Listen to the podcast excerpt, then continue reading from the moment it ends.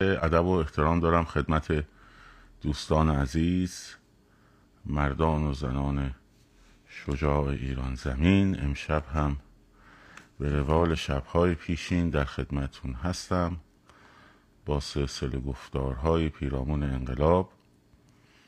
دو شب خدمتون نبودم در سفر بودم و امروز رسیدم گفتم در خدمتون باشیم. همچنین از ادب دارم خدمت عزیزانی که ما را از کانال یوتیوب پادکست رادیو محسا و نیز کانال تلگرام هر روزی گوشه میشنوند.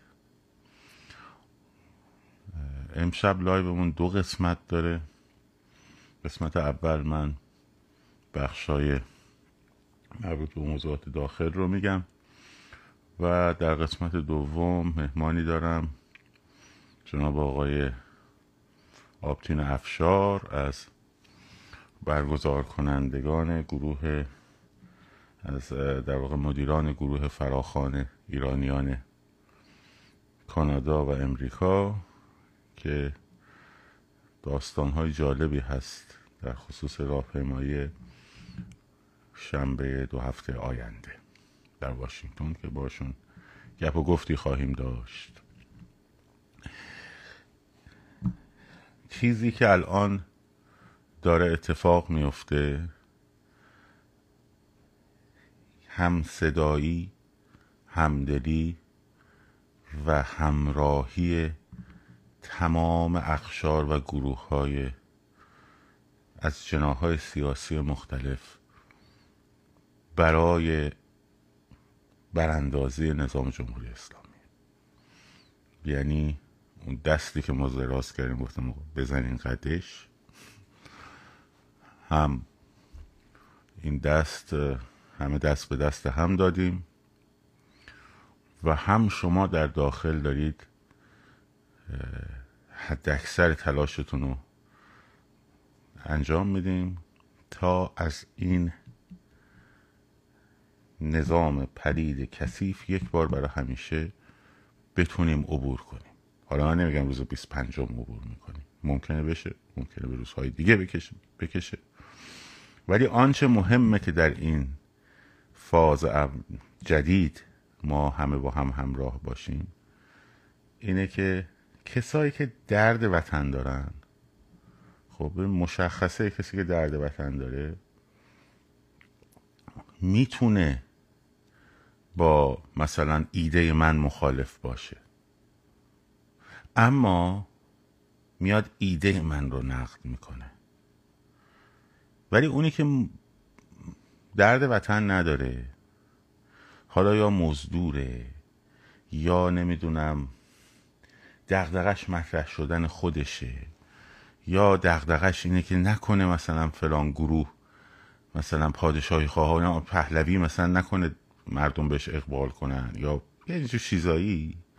خب شروع می‌کنه یا حتی عوامل جمهوری اسلامی شروع می‌کنن اتهام زنی های شخصی به افراد کردن این متر ملاک من همیشه بوده شما در طی یک سالی که من اینجا کار کردم با شما هر شب یک بار ندیدید که من بیام بگم فلانی مزدوره فلانی صادراتیه فلانی.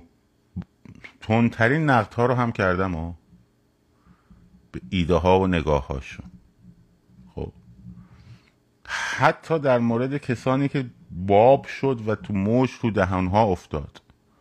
مثلا اون موقعی که در مورد خانم مثلا علی نجات شروع باب شده بود همه حرف می زدن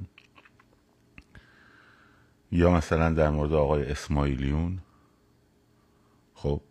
من قوی ترین نقد ها رو به منشور موسوم به همبستگی کردم.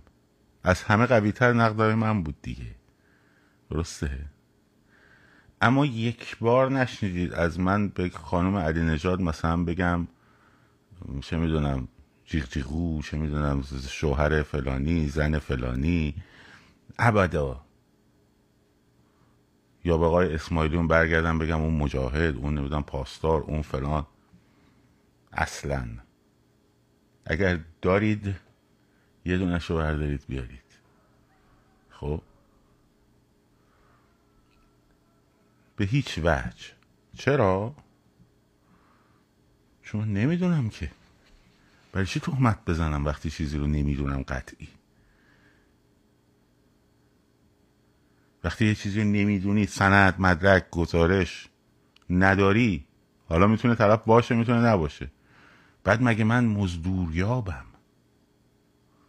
من باید همه حواسم رو جمع بکنم که گفتمان های غلط ذهن بچه ها رو خراب نکنه. گفتمان های نمی‌دونم خود جوش بریزین تو خیابونا هر کی هر جا دلش خواست.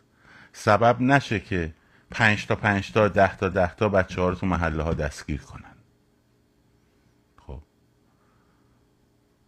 توی دوستای خودم هم اینو نمیگم و توی دوستای خودم هم نمیگم. یعنی مثلا میگم فلانی اومده این ویدیو رو گذاشته گفته توکلی پاسدار مزدوره.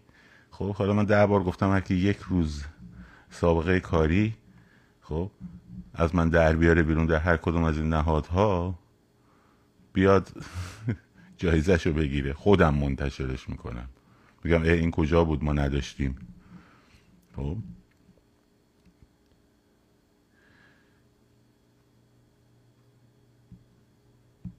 خب من من حواسم به اینه.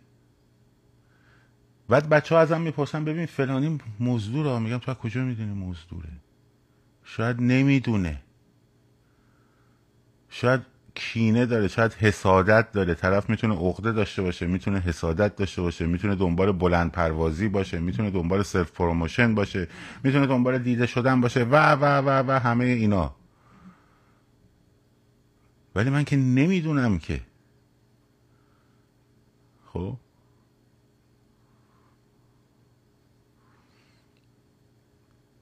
اینه که من به خود پشت سرم نگاه می‌کنم یکی از نقاطه که بهش حاضرم افتخار بکنم اینه که وارد این بازی مسخره هیچ وقت نشدم. خب. هیچ وقت.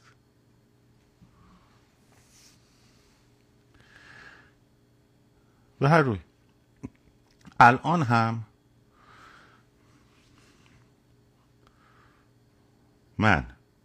شاینلو آقای اشبا. آقای خلیلی. نمی‌دونم آقای وسوق. آقای تمیزکار. بچه های دیگه همه با هم نشستن. کاغذ من آره اینا. این لیست کلاسامه. خیلی علاقه دارید. خب. دارم کامنت ها رو می‌خونم مجبورم پایین نگاه کنم. حالا شما فکر کن رو کاغذ. تو همون اطلاعات رو کاغذ در بیار. خب؟ تو بیا بخون. فقط اونا رو در بیارد تو کاغذ بتون در بیاری. خب؟ اینا همه جمع شدن؟ اینا همه جمع شدن و تجربیات میدانیشون رو ریختن رو هم و به یه نقطه رسیدن که این حرکت درسته و باید انجام بشه. جمعیت بزرگ جمعیت بزرگ ملازماتش و ضرورتهاش با جمعیت های کوچیک محل محور فرق می‌کنه. فرق می‌کنه. حتی چیزایی که باید با خودت ببری فرق می‌کنه. یعنی مثلا یه سری چیزایی که می‌تونن اگر مثلا توی جمعی اومدن یه نفر دستگیر کردن خب مثلا کیفشو باز کردن نتونن بگن که این چیه. آه؟ ولی شما بخوای بری یه کار جمعیت کوچیک انجام بدی خب اونا رو لازم داری. چون هدفش درگیریه. اینجا هدف تجمع بزرگه. در تجمع بزرگ وسایلی که باید ببری اینه که و خودتو بتونی دفاع بکنی در برابر ساچمه مثلا فلان بسایی که بچه ها چرم گاو می‌شد پیشنهاد داده بود که باش زره درست کنین روش لباس بشین. یکم گرم میشه ولی می‌تونین شیارهایی رو درست کنید در نقاط غیر حساس که هوا رد شه. ماسک باید با خودتون ببرین. آب باید با خودتون ببرید حتما. خب بچه هم که کارشون برنامه ریزی دارن که برنامه ریزی متفاوتیه برای ساپورت جمعیت اون وقت اونا وسایل خودشون رو با خودشون می‌برن. منتها اونا دیگه بخشی از جمعیت تظاهر کننده قاعدتا نیستن در کنارن برای ساپورت. حواسشون هست که کیو قرار دست مثلا یه لحظه مثلا هجوم آوردن هجوما رو خونسا بکنن. خب؟ اینه که این الزامات فرق می‌کنه. شما میگید آقا چرا؟ بله مثلا یکی از چیزهایی که باید حتما انجام بدید اینه که منو آنفالو کنید وقتی میرید تو خیابون. اصلا اینستاگرامتون رو می‌تونید آره من پیجای انقلابی رو آنفالو کنید آره چه کاری نداره. بعدا که برگشتین دوباره فالو می‌کنید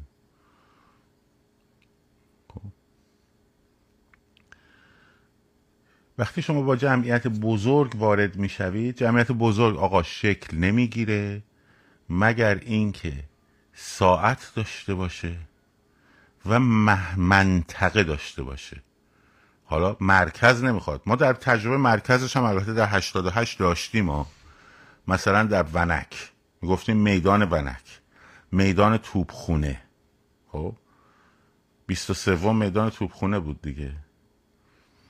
چون قصد سرکوب نبود توسط رژیم تا بعد از در واقع ارعر خامنه ای در نماز جمعه اونجا جمعیت بزرگ تشکیل شد. ولی مثلا ونک خب اومدن بستن. از قبل رفتن نیروهاشون چیدن نذاشتن مردم متمرکزشن رو ونک. اینه که توی حوالی جهان کودک و نمی‌دونم هر شود خیابون وریعت به سمت پایین و اینا جمعیت ها به صورت تعقیب و گریز شکل گرفت. که ما به این نتیجه رسیدیم که آقا باید محور باشه. خب با بچه ها این کارا رو می‌کردیم دیگه. توی جمعیت خیلی وقتا صدا می‌زدیم. قبلا هماهنگ بود بعضیاشو ایمیل میدیم می‌دادیم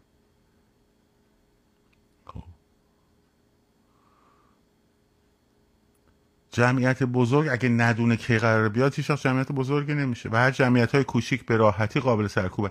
آقا نیروهای سرکوبشون رو مجبور میشن پخش کنم من پخش نیست.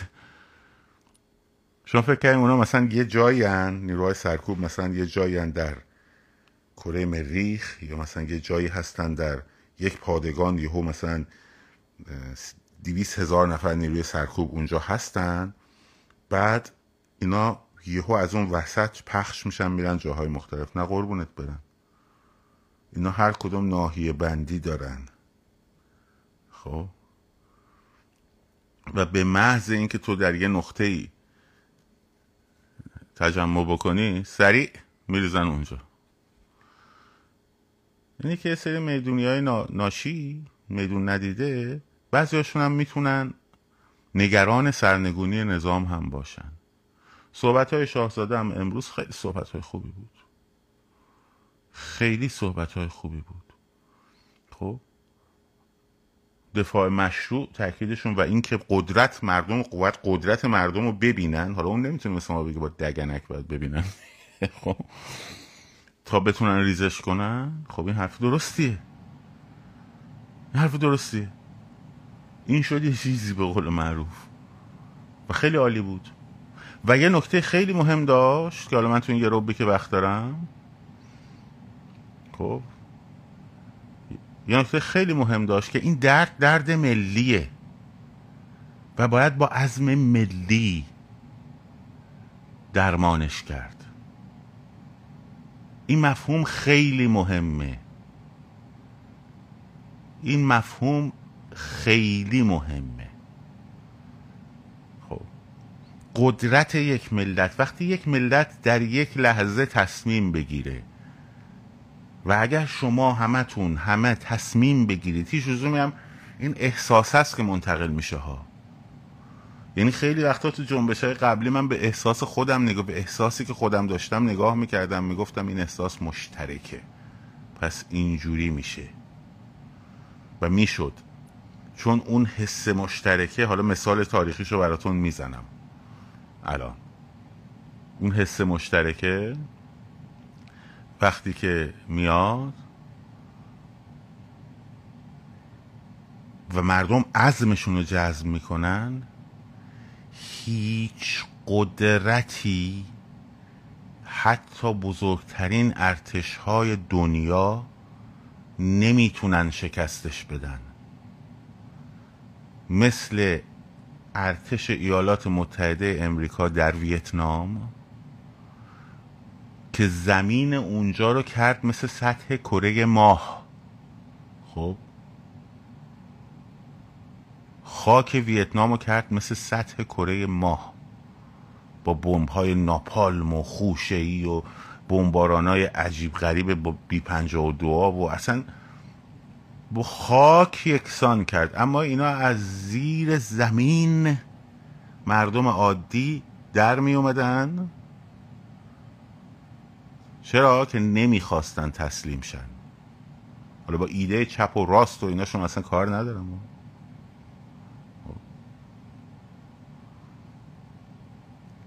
من کاغذ کلاسام رو بردارم. خب از رو کاغذ کلاسام براتون بخونم.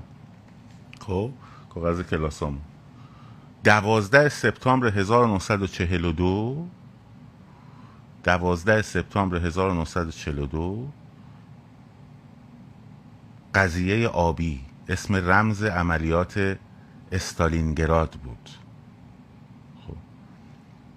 وقتی عملیات مسکو تا قبل از نبرد استالینگراد جنگ بین شوروی و آلمان جنگ دو تا ارتش بود.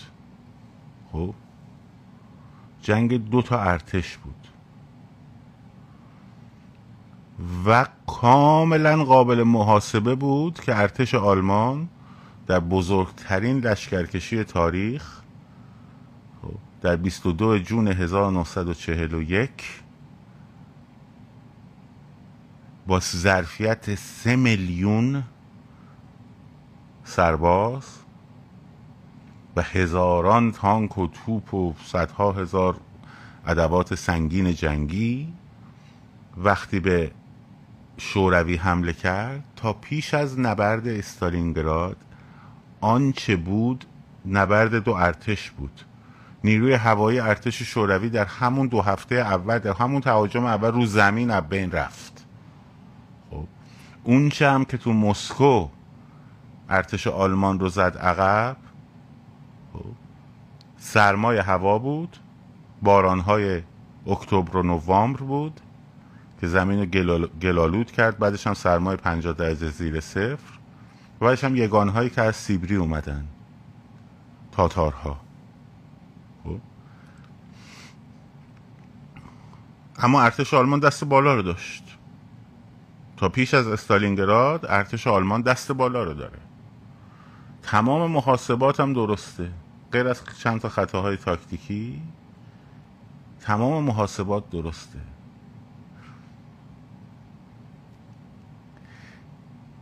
در کتاب جنگ چهره زنانه ندارد بخونید این کتاب رو.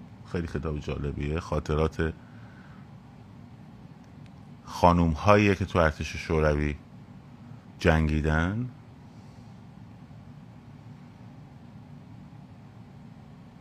یه پرستاری می نویسه که در یک روز احساس کردیم که بعد از اینکه فرمان عقب یک قدم به عقب نشینی ممنوع استالین اومد در یه لحظه احساس کردیم که دیگه نباید عقب بشینیم. خانم الکسوویچ نوشتنش. خب در یک لحظه همه می‌گفت لزومی نداشت که به هم بگیم. هممون این احساس تو مشترک بود که دیگه عقب نمیشینیم. شد؟ بعد یه جمله جالبی داره در انتهای کتاب یکیشون میگه که این مردم بودن که پیروز شدن اما بعد از جنگ استالین بازم نتونست به مردم اعتماد کنه. همه اون کسایی که توی جبهه جنگ آلمان رفته بودن تو خاک آلمان همشون رو فرستاد اردوگاه گولاک. ما سربازای جنگ ها. حالا کار نداریم با اون زیاد وارد چیز نشیم. می‌گفت گرمی از خاک استالینگراد نبود که آغشته به خون و گاز و بنزین و نفت و اینا نشده باشه. گرمی نبود. در فاصله دوازده سپتامبر 1942 تا 3 فوریه 1943 که آلمان اونجا شکست می‌خوره خب این جنگ در ظرف چند ماه بین یک و نیم تا دو میلیون نفر درش کشته میشن. در یه شهر. 400 هزار آلمانی و بالای یک میلیون و خورده از روس ها کیا می‌رفتن جنگ؟ مردمی که شهرها وقتی معاصره می شدن همه فرار می‌کردن از شهر می‌رفتن بیرون و شهرها اینجوری سقوط می‌کرد. ارتش آلمان تا کناره ولگا آمده بود یه خیابونش مونده بود ولی شهر با همون یه خیابون سقوط نکرد. خب. که در نهایت در نوامبر 1943 عملیات اورانوس شروع شد که دور زدن دو طرف جناهین که در واقع ارتش, ارتش های رومانی و مجار بودن رو شکافتن و حلقه معاصره رو تکمیل کردن.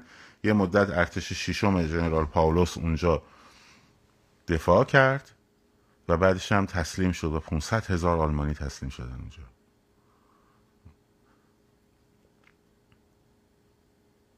می‌گفت نیروهای کمکی از ولگا می‌رسیدن ظرف دو روز میمردن خب. این ولی گفتن ما تسلیم بشو نیستیم نوشته وقتی خاک سرباز آلمانی زخمی شده بود خاک چنگ می‌زد از درد من رفتم بالا سرش بهش گفتم این خاک منه. برو خاک خودتو چنگ بزن. خیلی هاشون می‌گفتن گور بابای استالین. ما برای میهنمون میجنگیم. ما برای وطنمون میجنگیم. خب. و این محاسبه اولین بار بود که در جنگ ها اتفاق میافتاد در جنگ های مدرن به خصوص که یک ملت جلوی قوی ترین ارتش جهان ایستاد. و پیروز شد. و در واقع ارتش شوروی نبود که ارتش آلمان رو شکست داد. ملت شوروی بودن که ارتش آلمان رو شکست دادن.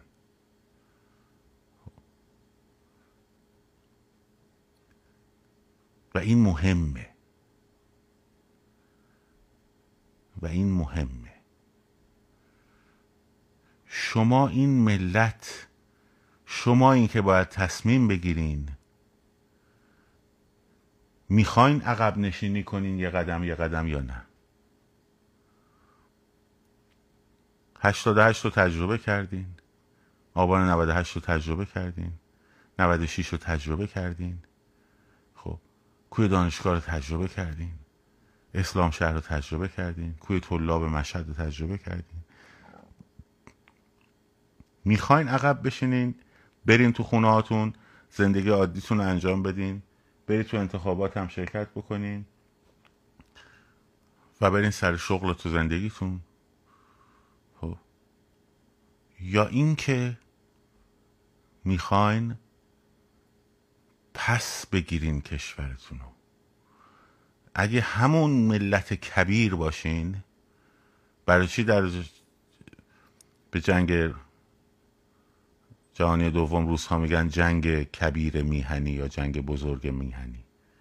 خب می‌تونین کشورتون از این اشغالگرا پس بگیرین و این زندگی نکبتبار رو یک بار برای همیشه تموم بکنین.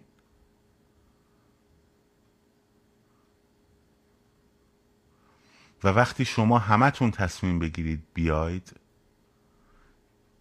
اون اون ارتش آلمان ناتسی بود. خب؟ که با یک میلیون و دیویست هزار نفر به استالینگراد حمله کرد. فقط به یه شهر. در ابتدا 400 هزار نفر بودن. روز شروع عملیات اورانوس که 19 نوامبر 1943 هست یک میلیون و صد و چهل خورده هزار نفر بودن. دختره سیزده ساله چهارده ساله پونزده ساله تک تیرانداز شده بودن. زمین رو با دست میکندن جلوی مسکو. بیل نداشتن با دست خاک یخ زده رو میکندن که خندق ضد تانک درست کنن. نه نمی‌تونم جواب بدم نمی‌تونم همه کامنت رو بخونم خب اگر به این نقطه رسیدیم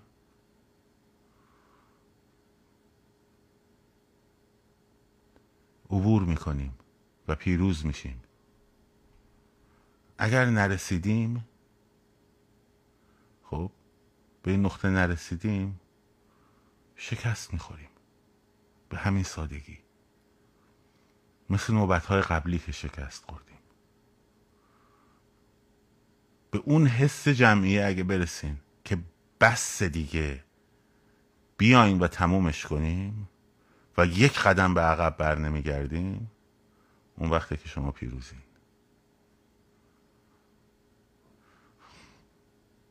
تاریخ اینو ثابت کرده.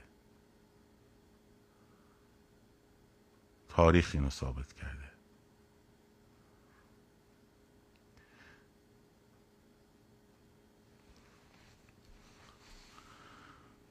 باور کنید خودتون رو به عنوان یک ملت. از اون موقعی که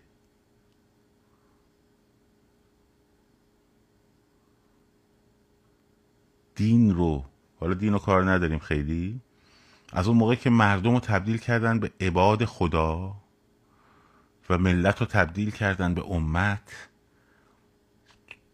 توده مردم یک شکل وحدت کلمه خب؟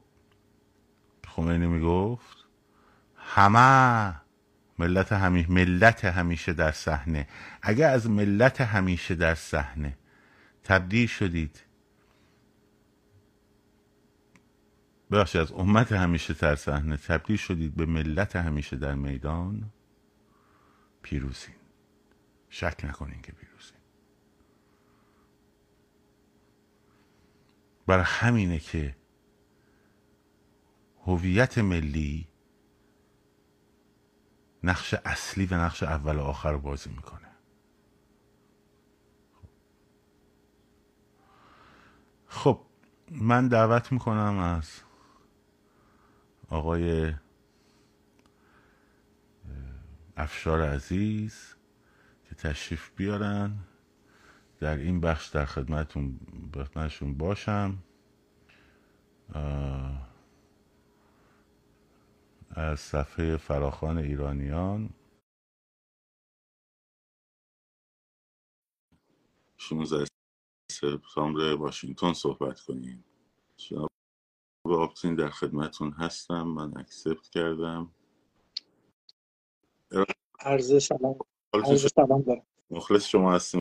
خیلی خوش محبت برقرار باشیم. سپاسگزارم. وقت گذاشتیم برای من و بقیه بچه های پیج و کسایی که ما رو می‌بینن میشنون من مقدمتا فقط چیز کوتاهی عرض کنم که جناب حالا افشار خودشون بیشتر توضیح خواهند داد. در واقع گروه فراخان ایرانیان آمریکا و کانادا رو دارن. تجمعات بسیار موفقی رو برگزار کردن تا حالا و این سری هم به شهر واشنگتن قرار تشریف بیارن و در میدان کولومبوس سیرکل اما مثل که این سری کمی پرهاشیه شده برعکس سری های قبل. حالا یه مقدمه شما بفرمایید. منم یه سری سوال دارم ازتون بپرسم. من با اجازه کامنت ها رو میبندم که روی تصویر شما نباشه. بعد باز می‌کنم. اگه بچه هم سوالی داشتن توی box می‌تونم بنویسم. شما مقدمه بفرمایید. در خدمتتون هست خیلی متشکرم. ممنونم که به من وقت دادین آقای توکلی پاینده باشین. خیلی استفاده کردم از صحبتهایی که کردین در مورد جنگ ویتنام در مورد جنگ جهانی دوم در مورد اهمیت حرکت ملی مردمی و خیلی استفاده کردم. ارز کنم که من متاسفانه تصویر شما رو ندارم نمی‌دونم به چه دلیلی تصویر بلافاصله که من اومدم بالا تصویر شما رفت برای من. ولی برمنوال من ادامه میدم. خدمت در واقع مخاطبین محترمتون هم عرض ادب دارم. گروه فراخان ایرانیان آمریکا و کانادا در تاریخ سوم اکتبر سال گذشته برگزار شد. وقتی که در اول اکتبر وقتی در 160 شهر جهان ایرانی ها تظاهرات داشتن ما هم در شهرمون به خیابون رفتیم و برای اولین بار شاهد بودیم که جمعیت زیادی در واقع در خیابان بود. در شهر ما در حدود بالای 5000 نفر. و خب شبش وقتی که اومدیم دیدیم که همه دارن در شهرها در عکس ها و در واقع فیلم های تظاهرات های شهرشون می‌گذارن. ما هم متوجه شدیم که بعد ما هم این کار کردیم و متوجه شدیم که متاسفانه کانال های خبری خارجی هیچ پوشش خبری ندادن. ما در آتلانتا در مقابل ساختمون سی بودیم. حتی پنجره هم بیرون رو نگاه نکردن. 6000 نفر 5000 نفر اونجا. و این فکر به ذهن رسید که ما سه میلیون تا ایرانی در آمریکا داریم. ما دو میلیون تا ایرانی در کانادا داریم. و این توانایی وجود داره که از این پنج میلیون نفر اگر جمع بشیم. اگر ده درصد اینها یعنی از هر ده نفر یک ایرانی به ما ملحق بشه ما میشیم 500 هزار تا ایرانی. و می‌تونیم بلندترین صدا رو در اونجا داشته باشیم و تاثیرگذارترین صدا. به خاطر که باور من این هستش که یعنی باور ما در گروه فراخان این هستش که تجمعات کوچیک خیلی تاثیرگذاره ولی یک بار یک تجمع بزرگ ملی می‌تونه در پایتخت سیاسی آمریکا و جهان می‌تونه تاثیر بسیار به سزایی داشته باشه. اون روز در واقع ما این گروه رو ایجاد کردیم. در فاصله پنج روز تبدیل شد به تقریبا سی هزار نفر و من اصلا باور نداشتم که این اتفاق داره میفته چون خیلی ما رو حتی مسخره میگن مگه میشه؟ اصلا ایرانی جماعت مگه میان؟ ولی واقعا اومدن. خیلی سوال داشتن شما کی هستین؟ وابسته به کجایین؟ ما واقعا ما مردم عادی بودیم و هستیم برشاد شروع کردیم این کار رو انجام دادن و استیتمنتی آماده بشه نمی‌دونم هماهنگی بشه اینها.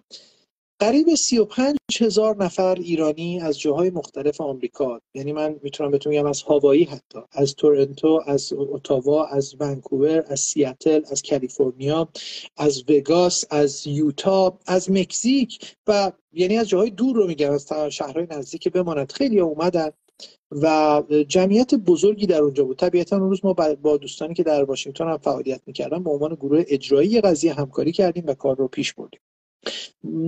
19 نوامبر سه روز قبل از اینکه در واقع قطنامه گروه حقیقت‌یاب شکل بگیره با دوستان Woman Life Freedom نیویورک و Persian Pride نیویورک همکاری کردیم. یک تظاهرات دیگری رو داشتیم که بالای 15 هزار نفر بین 15 تا 18 هزار نفر ایرانی اونجا جمع شدن.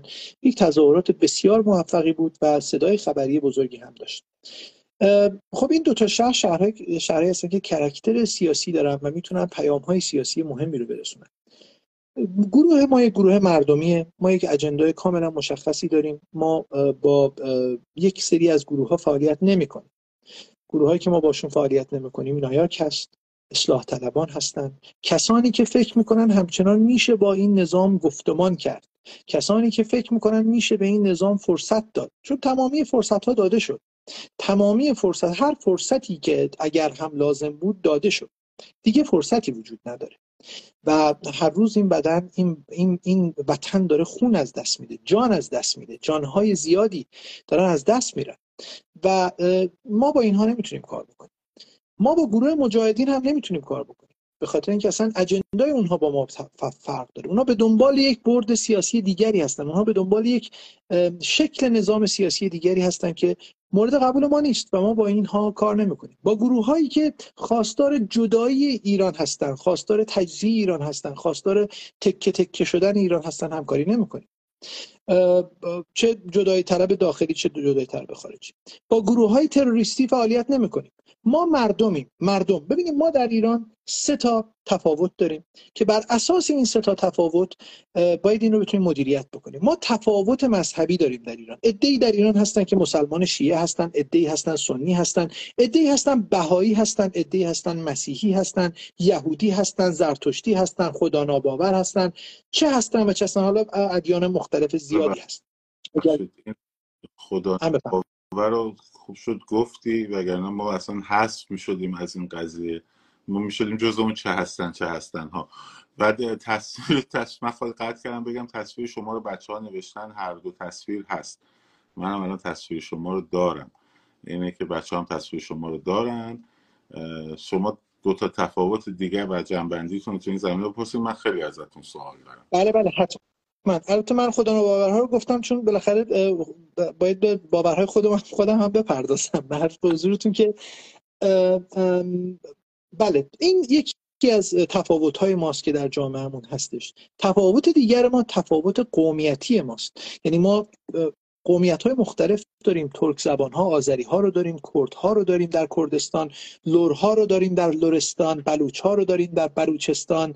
ارز کنم خدمت شما که گیلکی ها در گیلان مازنی ها در مازندران خراسان بالاخره همه جای ایران شمال تا جنوب شرق تا غرب ایران ما تفاوت های جغرافیایی گویشی پوششی و قومیتی داریم. و تفاوت سوم ما تفاوت نگرش سیاسی ماست. ادعی طرفدار سامانه پادشاهی هستند ادعی طرفدار جمهوری خواهی هستند ادعی طرفدار احزاب دیگری هستند. منتهای مراتب ما یک نقطه اشتراک داریم که در وقتی که صحبت از این نقطه اشتراک ما پیش میاد تنها راهی که ما می‌تونیم بر این تفاوت های خودمون فائق بیایم اینه که ما این به این اشتراکمون توجه کنیم. اشتراک در مینیموم ها میشه. وطن ماست. خاک ماست. سرزمین ماست. از شمال تا جنوب شرق تا غرب. این میشه وطن ما. یک کرد یک ترک همونقدر من آذری در آذربایجان حق دارم که در بلوچستان حق دارم. همونقدر یک بلوچی در بلوچستان حق داره که در آذربایجان حق داره. چون همه ما صاحب کل اون خاکیم. جدا که نیستیم. و این تفاوت ها رو وقتی به کناری بگذاریم می‌تونیم در کنار هم قدم به میدان بگذاریم و بیایم جلو. ما در تظاهرات چرا در روزهای اول تظاهرات موفق بود؟ این رو بگم و تمام بکنم. ببینین ما تفاوت های قومی قومیتی رو موقع داشتیم. مگه تازه پیدا شده نبوده؟